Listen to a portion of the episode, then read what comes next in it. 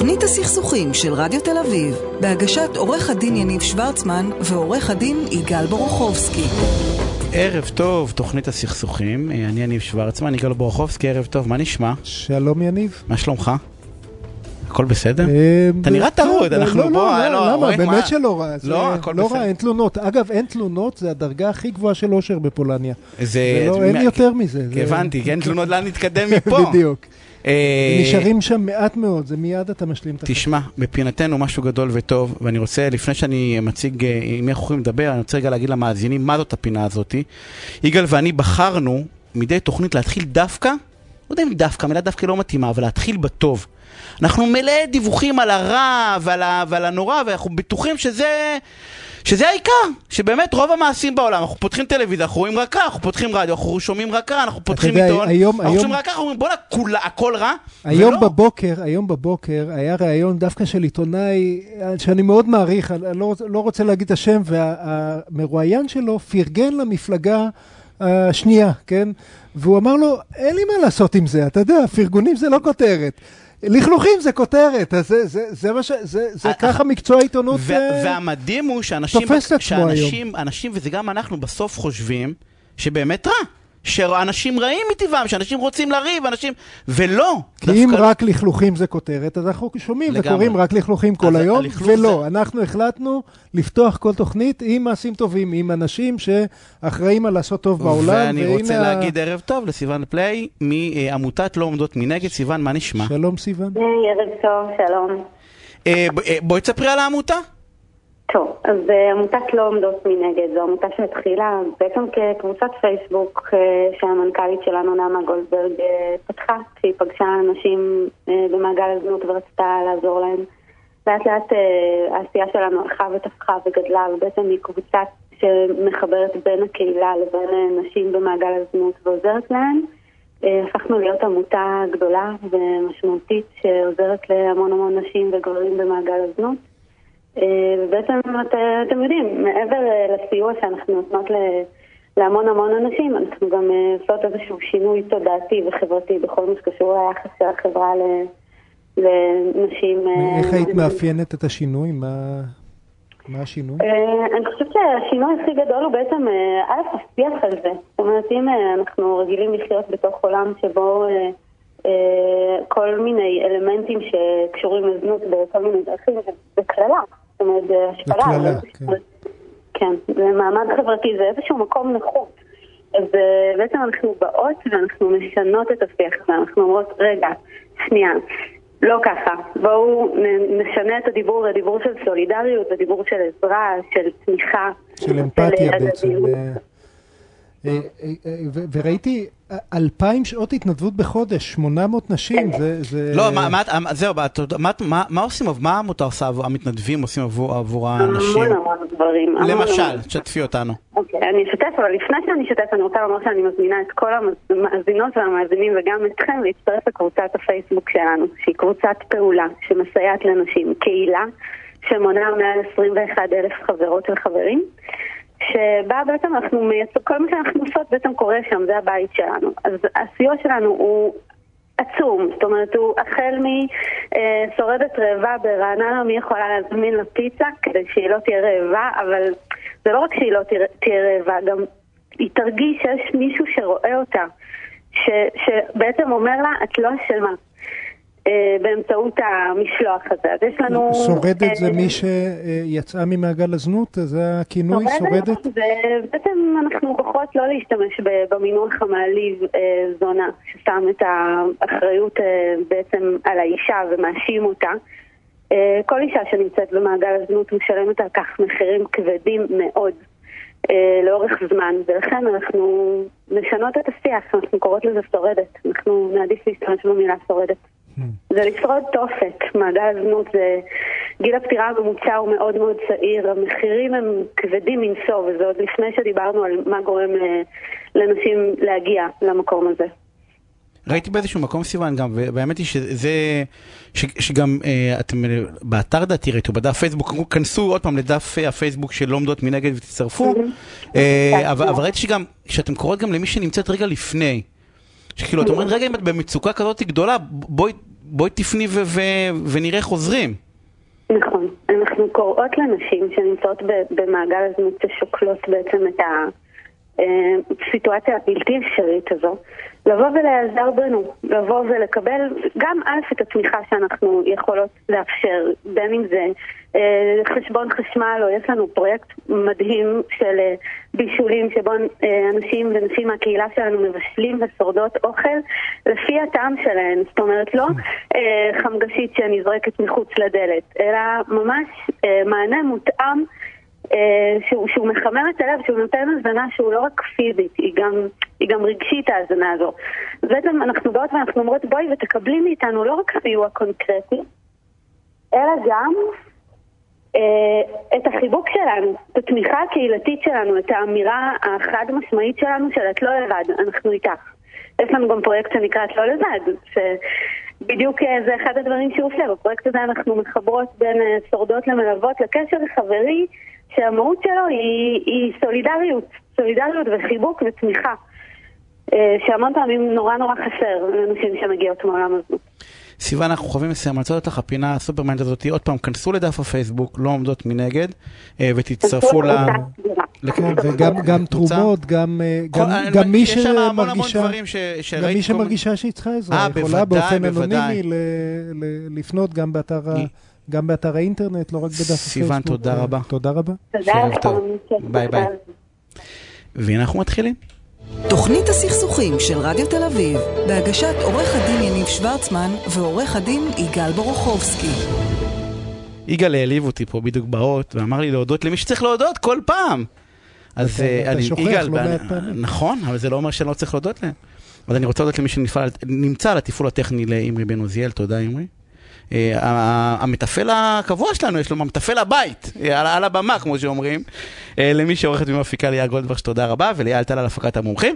ואני רוצה להגיד ערב טוב לעורכת הדין אה, נלי רוסמן גליס. כבוד השופטת נכון, רגע, רגע, יגאל, אתה... כן.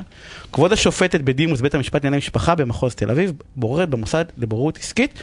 בוררת במשפחה, נכון? נכון מאוד, ערב טוב. תשמעי, אני, אני, אני מניח שגם המאזינים, אבל גם אני, היה לי, אמרת לי בוררות במשפחה, או אמרו, מה, מה זה, אני מכיר בוררות עסקית, ובנדל"ן, וגישור במשפחה כמובן, יש... ב, איך... רגע, אבל לפני שאת מתחילה, אה, אני יודע שאת...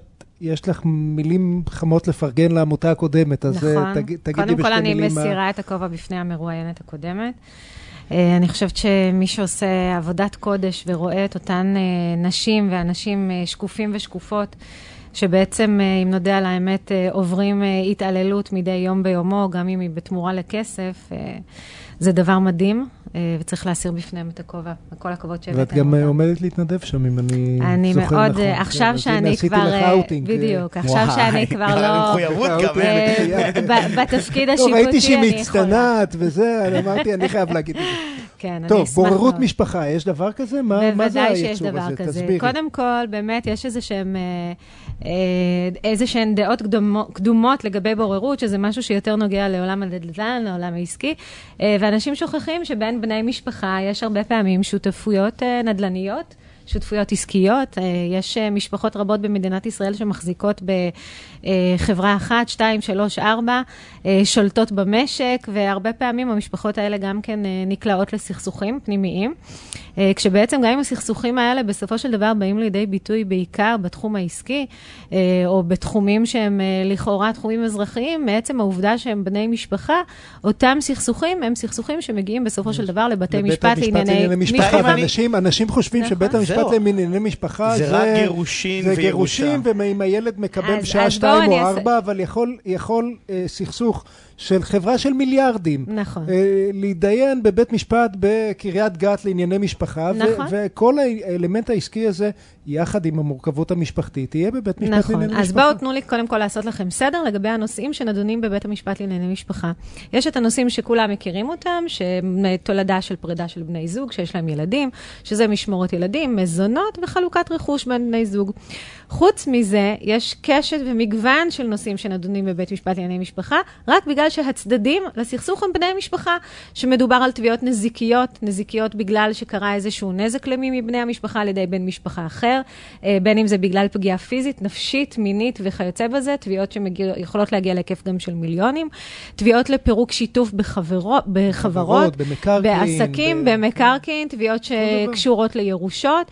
אה, התנגדויות לצוואות, תביעות לפי חוקים מסוימים. אפוטרופסות. עכשיו, כמובן... הכל מתחיל בבית משפט לענייני משפחה. כן. גם אם זה על נכון. שני, גם אם זה חברה משפחתית של מיליארד אה, שקל והם צריכים... אה, נכון, או גם קונצרן התכנסו של חברות, אבל משפחה. מכיוון שמדובר בחברות משפחתיות שמחזיקים בהם, או בעיקר השליטה בהם בני משפחה, ייפגשו בבית משפט לענייני ייפגשו משפחה. תבין מה זה אומר, זה אומר. ששופט לענייני משפחה צריך להיות סופרמן משפטי, הוא אמור להבין בהכל. נכון, זה, זה בכל התחומים האזרחיים. לדעתי, אבל, אה, נכון. אבל הוא אמור להבין הרבה שזה יותר מדהים, מ- מאשר, מכל- במח- אפילו במחוזי, יושב שופט מחוזי. במחוזי, בעליון, וצריך- גם שם יש התמחויות, אבל שופט לענייני משפחה נתפס כמי שלא חשוב, כל עוד זה בן משפחה, הוא מבין בהכל. מקרקעין, עסקים, העיקר שהם אחים. אבל רגע, אני... אחים, דודים, אחיינים, סבא וסבתא, הזמן יש מתקדם המון ואני תביעות. אני רוצה שתספיקי כן. לספר, את, אה, אה, מקימה עכשיו אה, אה, נכון, בעצם סוג של. מוסד במוסד לבוררות עסקית. אה, נכון. אני רק רוצה להזכיר גם את כל התביעות החדשות שיש לנו בעידן המודרני, לתביעות על אה, לשון הרע, הוצאת דיבה, לרבות ברשתות החברתיות וכולי. היום אם גם בני לכלכת על משפחה. המשפחה בארוחת שישי. לא בארוחת כן. שישי, אבל בהחלט בפייסבוק וכולי. אה, אז מה שקורה זה שהמוסד אה, הישראלי לבוררות עסקית, אה, הנשיא שלו זה מנשה כהן, עורך דין מנשה כהן, החליטו להרים את הכפפה. אה, אנחנו נפגשנו והחלטנו שאני אקים אה, מחלקה של אה, בוררות, שבעצם תהווה חלופה ראויה מכל הבחינות ומכל המישורים להתדיינות בבית משפט לענייני משפחה. ובעצם היתרון הגדול של אותה מחלקה שאנחנו מקימים, זה שכל הבוררים בה יהיו בוררים באמת אנשי מקצוע מהשורה הראשונה, שופטי משפחה בדימוס, עורכי דין מהשורה הראשונה. מומחים הרבה פעמים צריך תוך כדי כאשר ההתדיינות, אנחנו נעבוד יחד עם כל המומחים שנדרשים לצורך אה, הכרעת הבורר, בין אם מדובר בעובד סוציאלי קליני שייתן לנו תזכיר או דיווח אה, לעניין סוגיה כזו או אחרת שמתעוררת בין יחסים אה, שבין הורים לילדים, בין סבים וסבתות לילדים, או כל אה, סוגיה אחרת שמתעוררת בעניין הזה. אה, כמובן שהמומחים יצטרכו להגיש את חוות הדעת שלהם בזמן מוגבל, בתוך אה, מספר שבועות, אפילו בתוך 21 ימים, כאשר בבית המשפט בעצם אה, אותן חוות דעת הרבה פעמים מוגשות אחרי כמה חודשים, מה שמאוד מעכב את ההכרעה. אז תסבירי רגע, יניב כל הזמן אומר לי, בוררות זה למיליונרים, זה בוררות זה פתרון... למיליונרים. ריאל." לא, לא, בוררות, רגע, בוררות תני ממש... בשתי מילים, לא, לא. למה- למה בוררות ולא בית משפט? אה, אז בואו אני אסביר לכם. לדעתי, בית משפט הוא למיליונרים, לא בוררות. יש באמת מקרים שבהם אין ברירה וחייבים להגיע לבית המשפט, כמובן בכל העניינים של סטטוס, יש כאלה שגם יגידו שבעניינים של משמורת ילדים חייבים להגיע לבית המשפט, אבל בהחלט בכל הנושאים הלכאורה פשוטים של מזונות, אה, של חלוקת רכוש בין בני זוג, אה, אנשים מגיעים סתם לבית המשפט, אה, שבית המשפט הוא עמוס ביותר, עמוס כל שופט מטפל מדהים. במאות, אה, כן. אם לא באלף תיקים אה, העמוס בו בעולם זמנית. המערבי, כשבית משפט לענייני משפחה, העמוס הוא העמוס מ- ביותר, בארץ. הוא העמוס ביותר. אה, כאשר אה, מטבע הדברים, שופט לא יכול לעבוד יותר מ-24 שעות ביממה, ולכן אה, שזה מחדל. אפילו, נכון, אני באמת מתנצלת על זה, מראש ובדיעבד, אבל זה מה יש. אה, ולכן אי אפשר לקבל הכרעות ואי אפשר לקבל פסקי דין בטווח זמנים. שהוא באמת סביר. יכול לעזור לאנשים, יכול לקדם את הסכסוך ויכול בעצם לתת לאנשים להתחיל לחיות את חייהם אחרי משבר מאוד מאוד גדול בזמן סביר. אז אם אנחנו מדברים על פסק דין בסוגיה הכי פשוטה, שיינתן במינימום שנה, שנה וחצי, שנתיים אחרי פרוץ הסכסוך, בבוררות ובעיקר במחלקה שאנחנו מתכוונים להקים, פסק הדין יינתן בתוך ארבעה חודשים. אחרי ששמענו וואו. כבר הוכחות, אחרי ששמענו עדים, אחרי שמינינו אם צריך אקטואר שייתן חוות דעת לגבי אה, איזון משאבים של הצדדים, אחרי שמינינו רואה חשבון שעובד איתנו שייתן הערכה של שווי החברה. והכל או של- לארבעה חודשים? הכל זה- יתכנס זה במקרים, התחייבות? זה התחייבות שבמקרים פשוטים הכל יתכנס לכדי ארבעה חודשים, ולשם כך אנחנו נעשה גם ישיבות בוררות בערב ובימי שישי, ואם צריך בזום, אה, ובמקרים מורכבים יותר, אז אה, עד שמונה חודשים. אנחנו נעמיד גם אופציה של ערעור על ידי בורר. ברשות, זאת אומרת, הצדדים יוכלו לסכם אם הם רוצים ערעור או לא רוצים בוודאי, ערעור. הצדדים יש לי בהסכם הבוררות שלהם יוכלו להחליט שהם. רוצים גם לערער על פסק הדין בפני בורר, כאשר יעמדו לרשותם מספר אה, בוררים בעלי שם שכבר ישבו בערכאות אה, ערעור. אין, אין בעיה מבחינת הנושאים? כאילו, עוד פעם, חוץ מסטטוס אמרת, אבל כאילו, ירושה, אין בעיה לדון ושזה ייתפס, כי הרי פסק דין של בורר בת- בתחום האזרחי, זה, בו, זה פסק דין. נכון. לכל דבר ועניין, נותנים אחרי זה תוקף אם רוצים, או לא. גם ירושה, אם הם לא, מחייבים אז את אני שואל, הצדדים. מה לא, הבעיה? אז כי שוב, החוקים אני, אחרים- אז שוב, אני רוצה, אני רוצה לדייק. יש כאילו אני חוקים, רוצה אה, לדייק. בעניינים של סטטוס, אני לא חושבת שאפשר לקיים בוררות. אה, סטטוס זה משמורת, כאילו? לא, סטטוס זה לדוגמה? לקבוע אם אדם נשוי, אם לא אדם כשיר. גרוש, אוקיי. התרת נישואין, אוקיי. או עניינים שהמדינה יש לה אינטרס בהם, כמו לדוגמה להתיר לקטינה בת 16 להינשא. יש פה גם את, אה, את אה, עניין של המדינה שהיא צריכה לקחת בו חלק, וזה לא עניין לבוררות, או לדוגמה אימוץ גירושין, של נניח, ילדים. או גירושין ירושה. הג- הגירושין, הגט בעצמו נדון בבית הדין הרבני, זה לא בסמכות של לא, בית אני משפט מדבר על לענייני גירושין על משפחה. היבטים, כמו חלוקת רכוש ומזונות. חלוקת ו- רכוש אין שום והתנגדות לצוואה, אני רק אתן לך דוגמה, יניב. יניב, אה, אין שום בעיה חלוקת היום רכוש כשאדם לעשות בהסכמה. מתנגד לצוואה כי הוא חושב שהצוואה לא כשרה, הוא חושב שמגיע לו מכל מיני סיבות של התנגדות, ההליך הזה בבית משפט למשפחה יתנהל במשך... סביב שלוש שנים, עד לפסק דין. במקרה הטוב. במקרה אני- הטוב, כי צריך למנות פה מומחה, פסיכיאטר או נוירולוג שיקבע אם המנוח כן היה כשיר או לא היה כשיר, ועד שהצדדים אוספים את כל החומר הרפואי, ועד שהם נותנים לו את זה, ועד שהוא מגיש את חוות הדעת שלו, ומטבע הדברים, כשלבית משפט לענייני משפחה אין את המשאבים ואת הזמן לעשות דיונים בתוך חודש-חודשיים, בטח לא בנושאים שהם לא דחופים כמו ירושה, אז פסק הדין יינתן אחרי כמה וכמה דיוני הוכחות, ובטווח של כמה שנים. ובכל בפני בורר אפשר לסיים את זה בתוך שמונה ובכל חודשים. זאת מילה לעניין העלות, אה, אה, אתה לא רוצה מילה לעניין העלות, אתה תמיד אומר, אה, אז תן לה שווה לכל להתגונן לפחות. חצי משפט, הם חייבים לסיים. העלות עומדת להיות מאוד מאוד סבירה, כמדומני עניין של כמה מאות שקלים לכל צד עבור כל ישיבת בוררות או כל שעת בוררות, כאשר בנושאים פשוטים ולא מורכבים כמו מזונות וחלוקת רכוש בין בני זוג, אין שום צורך ביותר משתיים שלוש ישיבות בוררות, כולל חקירה של עדים, אה, קריאה של מסמכים ומתן פסק דין. אני אגיד שהקיצור של ההליך מוזיל את העלות של עורכי הדין. זה מוזיל בעיקר את הנפש של האנשים, בדיוק, הנפש, מוזיל. בעיקר את הנפש של. האנשים ושל עורכת הילדים הדין שלהם. אה, אה, נלי רוסמן גליס, שופטת בדימוס, בית המשפט לענייני משפחה במחוז תל אביב, בוררת במוסד לבוררות עסקית ומשפחתית, יש לומר. כן. נכון. עכשיו, תודה רבה. תודה רבה, תודה הרבה לכם. בהצלחה. אה, זה תודה עבודת קודש. אם- אם זה יצליח. תודה, תודה.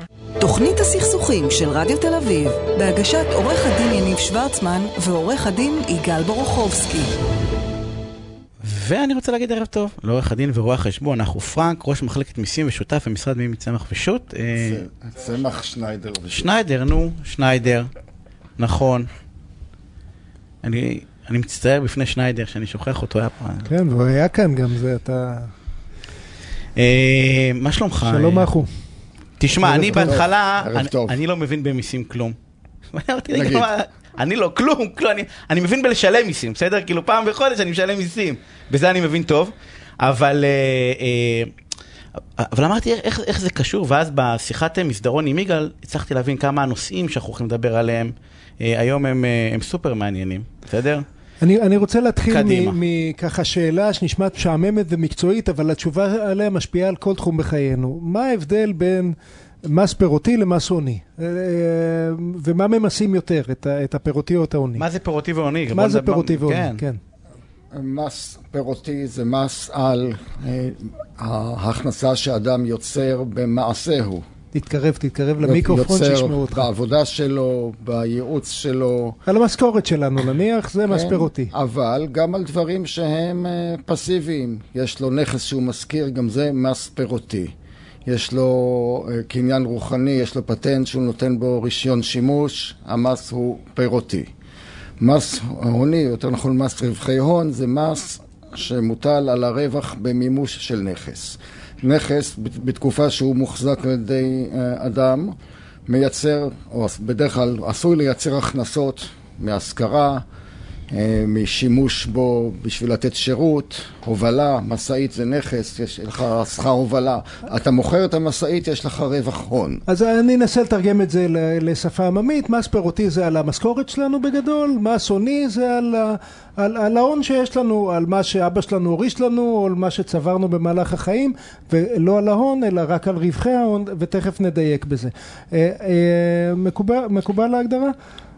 אני רואה שאתה לא מוצא כן, ממני. בגדול אה, כן, כי בפירותי יש לנו בקטגוריה של דברים גם כן, ירשתי בית מאבי, אבל ויש לי דמי שכירות, ההכנסה היא פירותית. למרות שזה אה, מירושה. אה, אז עכשיו, עכשיו, אה, אה, אה, מה מה ממסים יותר, את הפירות או את ההון? את. המשכורת או את המיליון דולר שירשתי מאבא שלי?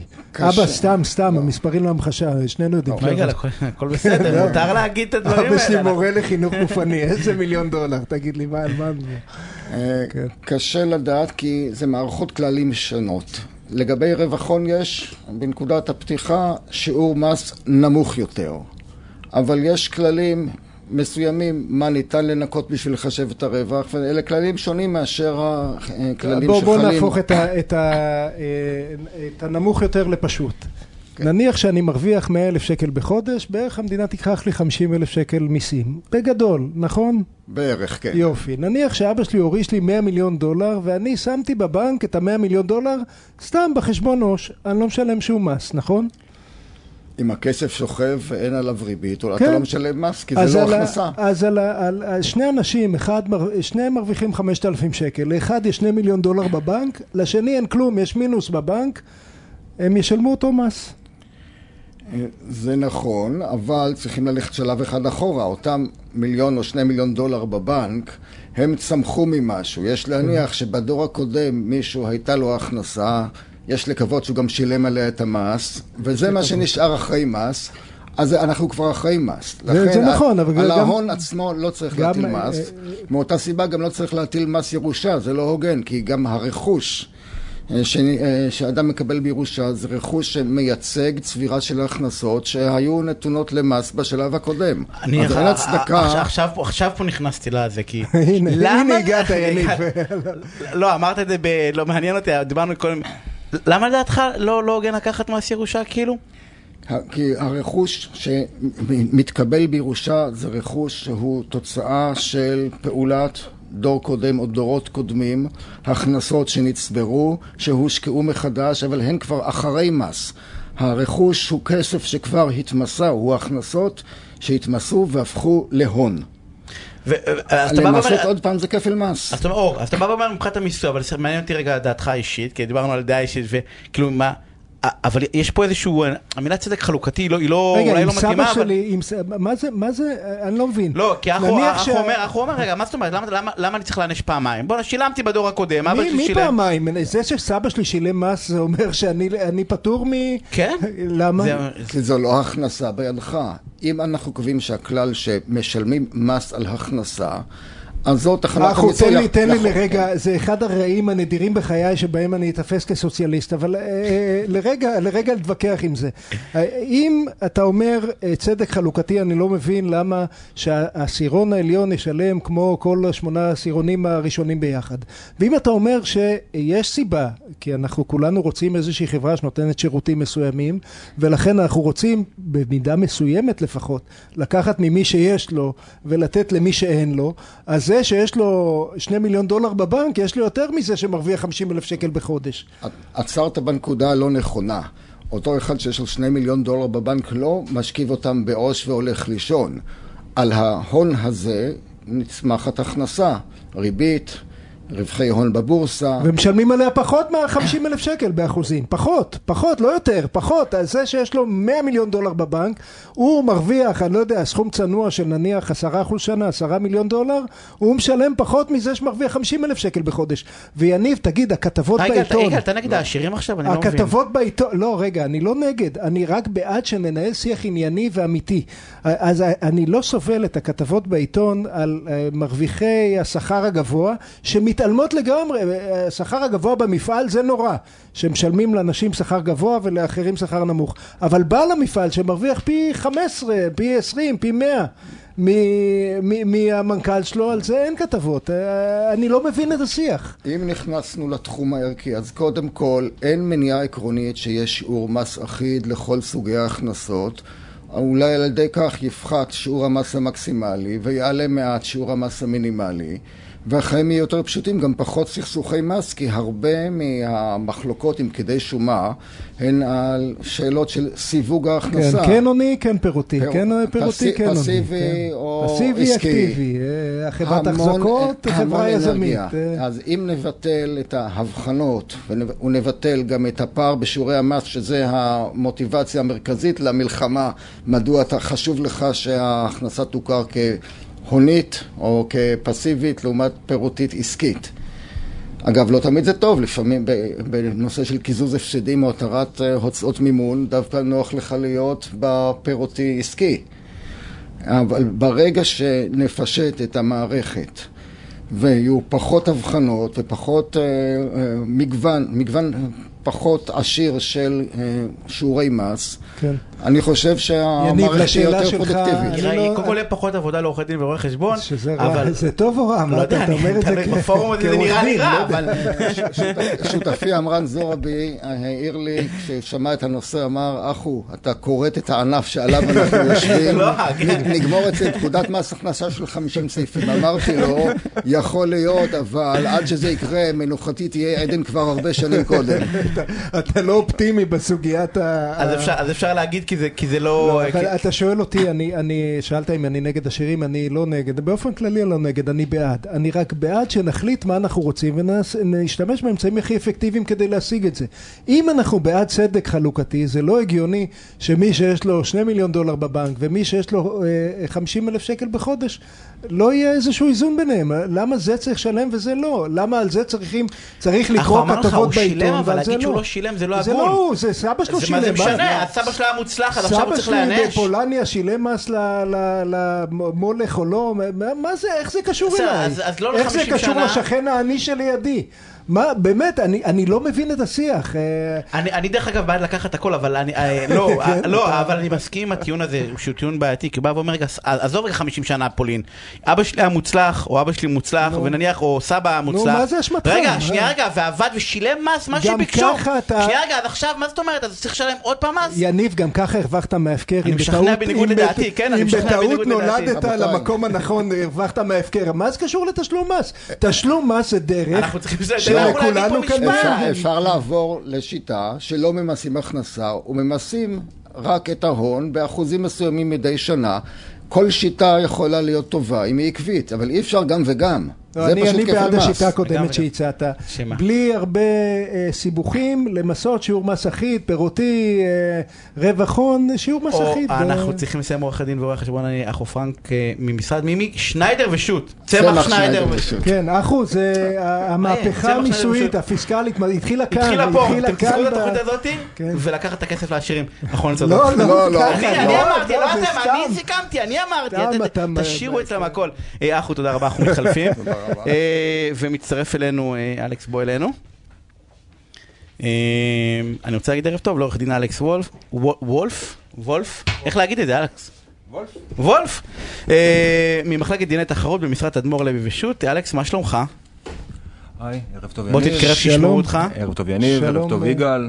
תדע לך שזה אחד הנושאים שלא הבאתי אף פעם לתוכנית. לא דיברנו שנתיים וחצי לתוכנית, מעולם לא דיברנו על דיני למה? תחרות. אתה יודע, זה כל כך משפיע על כי אין החיים לי שלנו. שום מושג בתחום הזה, ואני מדבר רק על דברים שאני מבין, אה, אבל בשביל זה יש את אלכס שיעשה לנו קצת...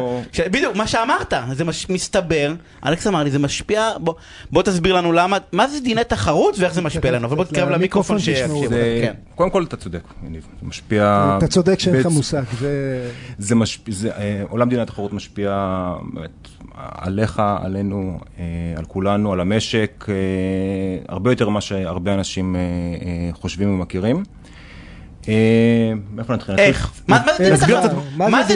מה זה דיני תחרות? כן. זו שאלה מצוינת. שאלה מצוינת. אז... אה, הרי יש תחרות כל הזמן במשק, אני... באמת? לא... תתפלא, תתפלא. כן. תתפלא. יש תחרות, בין הקטנים אולי יש תחרות, אבל יש תחרות. תתפלא. או wannabe. משק מאוד אה, ריכוזי, יחסית נחשב ככזה, אפילו אל תיקח ביחד לו, הוא יסביר לנו מה זה דיני תחרות, קדימה לא, אלכס. אתה בוא- התחלת עם הצהרה גם אה, פרובוקטיבית וגם לא נכונה, אז אה, צריך לתקן אותך. בואו נתחיל מה fundamentals, מה שנקרא. אוקיי. אז אני מניח ששניכם, אתם תסכימו איתי שתחרות זה דבר טוב. זה דבר טוב למשק, זה דבר טוב לצרכנים, דבר טוב לקדמה, בסדר? אנחנו, אנחנו מכירים מצבים שבהם, אה, שוב, כשיש יותר תחרות, בדרך כלל התפיסה היא המחירים יורדים. שהמחירים יורדים, המגוון השירות, המגוון השירות עולה, משתפר, השירות משתפר. הקדמה, אנשים מפתחים מוצרים חדשים כדי מצוין. להתחרות. אה, בדיוק, כן. אה, הכמויות עולות הרבה פעמים. אה, הדוגמה הכי טובה זה הדוגמה של הסלולר. אתם זוכרים את ה- את העולם שחיינו בו לפני כמה, אה, עשור וקצת, שהיו אה, שלוש מפעילות, אה, המחירים היו די גבוהים. גם אז הייתה תחרות, הם התחרו אחת בשנייה, אבל בקטנה. השוק היה די ריכוזי, זאת אומרת, היה פחות תחרות ממה ש... כנראה שהלחץ התחרותי שהופעל עליהן לא היה אה, חזק מספיק. בעקבות הרפורמה של כחלון, כולנו מכירים, כולנו שמענו, אה, פתאום יש חמש, שש, שבע מפעילות. המחירים פתאום- ירדו באופן פתאום דרמטי. הם, כל המפעילות בקרב אחד, אה, אחת מול השנייה, באמת, אה, אה, בלי הפסקה, המחירים יורדים, השירות עולה בדרך כלל, המגוון עולה. פתאום הם, הם, פתאום הרבות מי תכניס ראשונה 5G לישראל. אוקיי, לפני זה היה 4G. זאת אומרת, ה- ה- ה- זה לא רק במובן הכלכלי הטהור של המחירים שיורדים, אלא גם באמת, כמו שגם המגוון, השירות, הקדמה ובאמת הרצון לגבור על המתחרים שלך. ולקחת מהם את הנתח שוק. כן. אוקיי. רצון לחדשנות. רגע, עד כאן נשמע טוב. איפה מתחילה הבעיה? אוקיי, עד כאן זה מצוין. עכשיו, כל הדברים האלה שדיברנו עליהם, מחירים יותר נמוכים, יותר מגוון, יותר קדמה, יותר שירות, הדברים האלה עולים כסף בדרך כלל.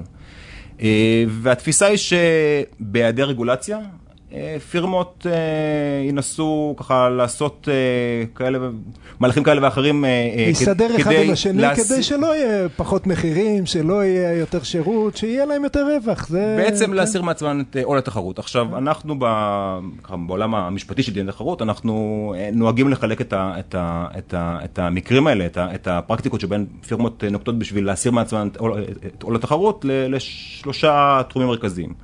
מה הפירמות יכולות לעשות? פעם אחת יכולות להסכים אחת עם השנייה, להגיע לה- להסכמה, לתיאום. זה מה שקוראים הסדרים- כובלים. בדיוק, הסדרים כובלים, זה, זה, זה, זה המינוח המקצועי שלנו, מה שבדרך כלל ככה בעיתונות הכלכלית ובתקשורת נורא אוהבים להגיד את המילה קרטל. קרטל, קרטל, לא כל הסדר כובל הוא קרטל. עכשיו אה, זה פלילי, לא? קרטל- מחירים. זה פלילי. מאוד פלילי. פלילי. אוקיי, היה את. המאפיות, את הלחם אני מאפיות, זוכר. זה אה, לא מרצפות, אה, לא סתם פלילי, כן, פלילי היום- שחור. היום- יושבים בכלא. ההלכה המפורשת של בית המשפט העליון זה ש, שצריך להחמיר בעבירות האלה, ובעבירות קרטל באופן ספציפי, אה, לרוב אנחנו מדברים על, אה, על מאסר בפועל מאחורי סורג ובריח. עכשיו, עד לא- כמה לא זה נשמע מזה. מוזר, זה תחום, לא רק אתה לא מבין בו, יניב, הוא לא טריוויאלי, הוא לא אינטואיטיבי, נניח דיני חוזים הוא אינטואיטיבי. נכון. אבל ב- בדיני הגבלים, אתה יכול לפגוש מנכ"ל חברה, שאומר, רגע, מה, מה, אני בסך הכל ישבתי עם חבר שלי, אני מכיר אותו 20 שנה, הוא מנכ"ל של החברה השנייה. אה, ניסינו שלא יהיה תחרות דורסנית, שלא יהיה... בינינו, לא קשור כאילו כן, ל... משהו בסך הכל סביר, כמו בני אדם הוגנים, והוא לא מבין שהוא הולך לשבת כן. בכלא עם זה. ואני יצא לי להיות בדירקטוריונים שאמרתי להם את מה שאלכס אומר כאן ונכון. חבר'ה, זה מה שעשיתם כרגע זה לכלא, והסתכלו עליי, די העורך דין הזה שמגיע להפחיד אותנו, זה לא באמת ככה, וזה באמת ככה. אז זה- אמרנו קרטל אז- אחד. אז, אז אני רק אשלים את יגאל, אז אה, היום באמת אנחנו רואים יותר ויותר מודעות, זאת אומרת, אה. בעקבות הסיפורים, המקרים המצערים עם, הלחם ועם אה, שופרסל שי וכולי, זאת אומרת, באמת אה, יותר נזהרים. פרשיות פליליות שהגיעו ככה לכותרות הראשיות של עיתונים, אנחנו רואים אה, באמת אה, אנשי ביזנס, אנשי סחר בחברות שהרבה יותר נזהרים. אה, אז, אז פעם אחת יש את העולם של ההסדרים הכובלים, שזה שוב מקרים של, של, של תיאום, של הסכמות, אה, לאו דווקא אגב בין מתחרים, גם, פ- פעם שנייה, גם, גם הסדר כובל יכול להיות גם, ב- גם, גם אנכי, גם בין ספק ו, ו, ומפיץ לצורך העניין. פעם שנייה זה במקום להסכים עם מתחרה, אני יכול פשוט לרכוש את המתחרה. יש לי אה, מי אמר פייסבוק? מיזוגים. מצב שבו יש לי ארבעה מתחרים, אוקיי, ארבעה מתחרים, יש לי, יש לי שלושה מתחרים שאני רואה מולי שאני צריך להתחרות בהם. אולי אני ארכוש עוד שניים, אני- ואני ארכוש אחד או כן, שניים כן. מהם, ותהיה פחות תחרות. זה זה פעם שנייה. פעם שלישית, רגע, וזה צ- צריך, זה- אנשים לא יכולים להתמזג סתם במדינת ישראל, צריך ברוב המיזוגים כן. לקבל את אישור המונה. זה לא... אני- כן. זה שהסכמת עם המתחרה שלך להתמזג זה נחמד, זה אולי אפילו יכול להיות חוקי. אני אשאל רגע, אבל אלכס לא אה, מאשרים? יש, הממונה לא מאשר? אני, זהו, אני, אני בדיוק... כאילו היה איזה אירוע שהוא לא אישר, שלא כן, קנו בטח בכסף? שהיה. חד, חד, חד משמעית, חד משמעית. אה, הנה עכשיו, ב- אה, זה בסוף נהפכה הפסיקה, אבל בין- מיזוג בין מזרחי לאיגוד, הממונה לא אישר? אז גם היה את מזרחי איגוד, גם היה לפני כן את, ה, את, ה, את העסקה של, של אלעל, שלא אושרה, זאת אומרת, אה, כן. לא, לא- לא מעט פעמים קורה שאתם אה, תפתחו אה, בעיתונות הכלכלית, אתם תראו עסקאות ש, שאו שאתם רואים שהעסקה נחתמה והם עדיין ממתינים כתנאי מתלה לאישור הממונה, או בדיעבד אה, מתואר החלק המפורסם ביותר התנגדות. זה אולי מתווה הגז. אז, אמרנו. קונים והשלישי. וה, והפרקטיקה השלישית. זה מה שנקרא דיני מונופולין, שבעצם אה, פירמות שמגיעות למעמד מסוים, שהוא מספיק דומיננטי, שיש להם את הכוח והיכולת לדחוק מתחרים מהשוק, לחסל אני לחסל היחיד מתחרים. בשוק, בוא נחגוג. עכשיו, איך, איך זה נעשה, אתה אומר, כן. איך דוחקים מתחרה? אז תחשוב למשל על סיטואציה שבה יש, יש אה, פירמה שמחזיקה במעמד אה, מונופוליסטי בייצור של תשומה מסוימת, בסדר? והיא גם מתחרה ב... היא ב- 50 במורד- אחוז משוק העפרונות. לאו דווקא 50 סתם, אחוז היום, היום הדין כבר, אה, כן. כבר טיפה יותר רחב מזה. 60 אחוז, 70 אחוז. קבוצת ריכוז, לא, זה לא חשוב. יכול להיות גם פחות כן, היום יגאל, כן. אבל... אה, אה, נכון. והיא מתחרה גם בשוק ההמשך, בסדר? זאת אומרת, היא גם מייצרת את התשומה וגם מייצרת את, מוצר ההמשך שנמכר לצרכן הסופי. שהוא שוק תחרותי לחלוטין, השוק למטה. והיא מחליטה שהיא מפסיקה למכור את, התשומה למתחרים שלה בשוק ההמשך, או שהיא מפקיעה מחירים. או שהיא אה, קובעת להם תנאי אה, סחר בלתי הוגנים, או שהיא מפלה אותם אה, לרעה לעומת עצמה. במצב כזה, שוב... אני אתה- מונופול בתחום העץ, ואני לא מספק עץ ליצרן העפרונות, כי אני רוצה למכור גם את העפרונות. בדיוק, הדוגמה זה שאלכס דוגמה אחת. כן. דוגמה שנייה מאוד מאוד מוכרת, אתם אולי זוכרים, מסוף שנות ה-90, היה את העניין של, את הפרשה המפורסמת של מייקרוסופט ונטסקייפ. של, אה, של אה, מה שנקרא קשירה או כריכה בין שירותים, כש, כשאני מחזיק במעמד מונופוליסטי בשירות אחד. אה, אתה רוצה להשתמש בזה, אז אתה חייב לקנות אתה עוד משהו. רוצה- מתנה, כן. מתנה בפני הלקוחות את, ה, את, ה, את, ה, את הזכות לרכוש את המוצר, או, את ה, או, או, או הנחה משמעותית על המוצר, אה, בזה שירכשו ממני אם מוצר יש לך נוסף ווינדוס. אתה חייב דרך- לרכו- דרך ל- אגב- לגלוש דרך בדיוק. או להוריד דרך מוזיקה אגב, דרך... השניים האחרים זה גם פלילי או רק הקרטל זה פלילי? תראה, פורמלית, אה, סעיף 47 לחוק קובע שכל הפרה של חוק התחרות היא עבירה פלילית. ובכל זאת יש הבדל. משמעותית. מעשית, כן, מעשית, מעשית. אה, יש, אה, אה, הנחיות ברורות שפרסמה הרשות של, איזה הפרות תנותבנה למסלול הפלילי, שזה בעיקר עבירות הסדר כובל הארדקור, מסוג- הארדקור, מסוג קרטל. חלוקת שוק, תיאום מחירים. ובאמת במקרים נקודתיים גם, הסדרים שהם, אנכיים, אה, פורמלית גם יכולים הפרות מונופולין לאכוף ככה. אה, היתר היום, אה, או כמעט כל היתר מנותב היום אה, למסלול אכיפה מינהלי, שזה כלי חדש שקיבלה הרשות, הממונה בעצם, אה, בשנת 2012. שהוא באמת חסר תקדים, אני לא יודע כמה אתם מכירים אותו, אתם יודעים שהממונה על תחרות יכולה להטיל היום עיצום כספי, קנס מינהלי, בלי, עוד לפני שהם עוברים בית משפט, בהיקפים מדהימים. בהיקף עד 100 מיליון שקלים או 8% מהמחזור, בקטנה, לפי, כן, לפי הגבוה. לא. לפי הגבוה, אתה מבין? זה יכול להיות 100 מיליארדים. מיליון או לא, 8? כן, סליחה. כן. כן. אה, עם cap של, כן, לא, סליחה, כן. 8% מהמחזור עם cap של, של 100 מיליון, כן. אוקיי. אה, על חברה. על יחיד זה, זה בסביבות המיליון שקלים, זה עדיין המון כסף, שאין זה- שיפוי ואין ביטוח, ו- וזה יוצא מהכיס ויש של המנהל. זה, היא מספיק חזקה, אני רק חושב על הלחצים שהיא עומדת, או עומד, מי שזה לא יהיה שם.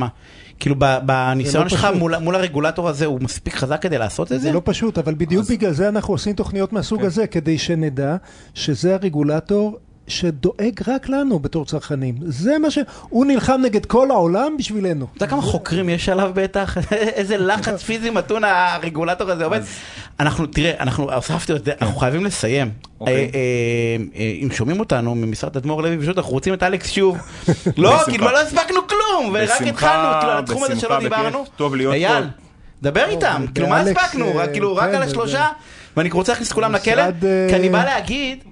כי לא, כי יש לי שאלות, זה הרי לא באמת עובד. כאילו בחייאת, כאילו אני מסתכל על פייסבוק, אני מסתכל על, אה, על גוגל, אני מסתכל על כל החברות, כאילו זה מתחיל להרגיש לי, כאילו החוק מהמם, הוא צחוק מהעבודה. אז- לא, יש- יש, אה, כאילו, אני, מדבר על היבואנים, רכב, בלי לפגוע, אז מקודם אני יודע. ששניידר, צמח שניידר מייצגים הרבה יבואני רכב. כאילו, זה לא באמת עובד, יש אז- את האלה שמביאים רכבים לכולם, וכולם עושים לא תיאום, אבל זה אותו מפעל. אז באמת אחד הנעוץ המרכזיים שלי, ככה כשהתכוננתי לתוכנית היום, היה באמת לדבר על המגמות בעולם, ואיפה תנועת המטוטלת הזאת ש- ש- שאנחנו רואים עכשיו בשנתיים שלוש האחרונות בארצות הברית, שבעצם מ- מ- ככה מגישה ליברלית וסובלנית, מתחילים להתעצבן. מה זה מתחילים? הם הם כבר מאוד מאוד עצבניים שם. באירופה הם התחילו עצבניים, אז הם ממשיכים. חייבים כן, לסיים. ספציפית על הביג טק עורך כן. הדין אלכס וולף, אני מקווה שתבוא אלינו שוב פעם, אה, מחלקת דיני תחרות במשרד תדמור לוי. פשוט אנחנו חייבים לסיים פרסומות וכבר חוזרים. תוכנית הסכסוכים של רדיו תל אביב, בהגשת עורך הדין יניב שוורצמן ועורך הדין יגאל בורוכובסקי. וחזרנו. אה, יגאל, מה העניינים? תדע לך שהפסקנו את מקודם את המונופולים, אני באמת, אני, אני, אני באמת חושב שכאילו, שעושים איתנו צחוק קצת, מה, מה, כאילו מהאנשים. שזה לא, לא, מסובך. זה עולם שהולך ומתפתח, נהיה יותר ויותר בעל כוח, גם בישראל וגם בעולם. אתה תראה, כבר היום יש קנסות של מיליארדים על ה... הם מרוויחים מאות מיליארדים, אז אתה יודע, זה לא מתחיל... אתה- מרוויחים מאות מיליארדים, וזה כואב להם, וזה הולך לכאוב להם עוד. יותר. אני בעד, אני בעד האירופאים ובעד מי שנותן בראש. חוץ מפייסבוק, שמשדרים אותנו שהם פייסבוק, מעולים. כן, מהממים, הם אנחנו. בעדם, וכמובן אנחנו מדברים על אה, זה. רק אל תחסמו את תשמע, אנחנו החשבון. בפינתנו, אה, אה, הטיפ אה, איך לנהל נכון, אני כל פעם אעשה ממש את החזרה הקטנה, לדעת אם אתה בריב, בסדר? אנחנו לפעמים לא יודעים אם אנחנו בריב, כן או לא. אנחנו, אה, אה, יניב חוזר על טיפים שנתנו בפינות הקודמות. אנחנו בסוף נאסוף, אני אקח את כל הקטעים ואני אעשה מזה ספר. לגמרי. אז לזהות שאנחנו במריבה, נכון, לא להתבלבל. נכון, שתיים, לדעת על מה הריב, לא מבחינתי, אלא מבחינתך. למה הצד השני רב איתי? למה אתה כועס למה עליי? הוא רב? כן, למה? בוא כי הוא בדרך נבין. כלל הוא מפגין כעס, אבל לא, לא ברור לי לפעמים למה, ואני אני מגיב לכעס, אני לא הכי גרוע זה לך, אבל אתה יודע למה. כן, לא, אני לא, למה. לא, הפולני. לא יודע למה. הכי בזה, אז להגיד... במקרה שלי אתה יודע למה. זה תמיד. אה, לדעת, אחרי שאנחנו יודעים מה הוא רוצה, לדעת מה אני רוצה. מה אני רוצה? כן, כאילו, אחי, אנחנו תמיד מפספסים בזה.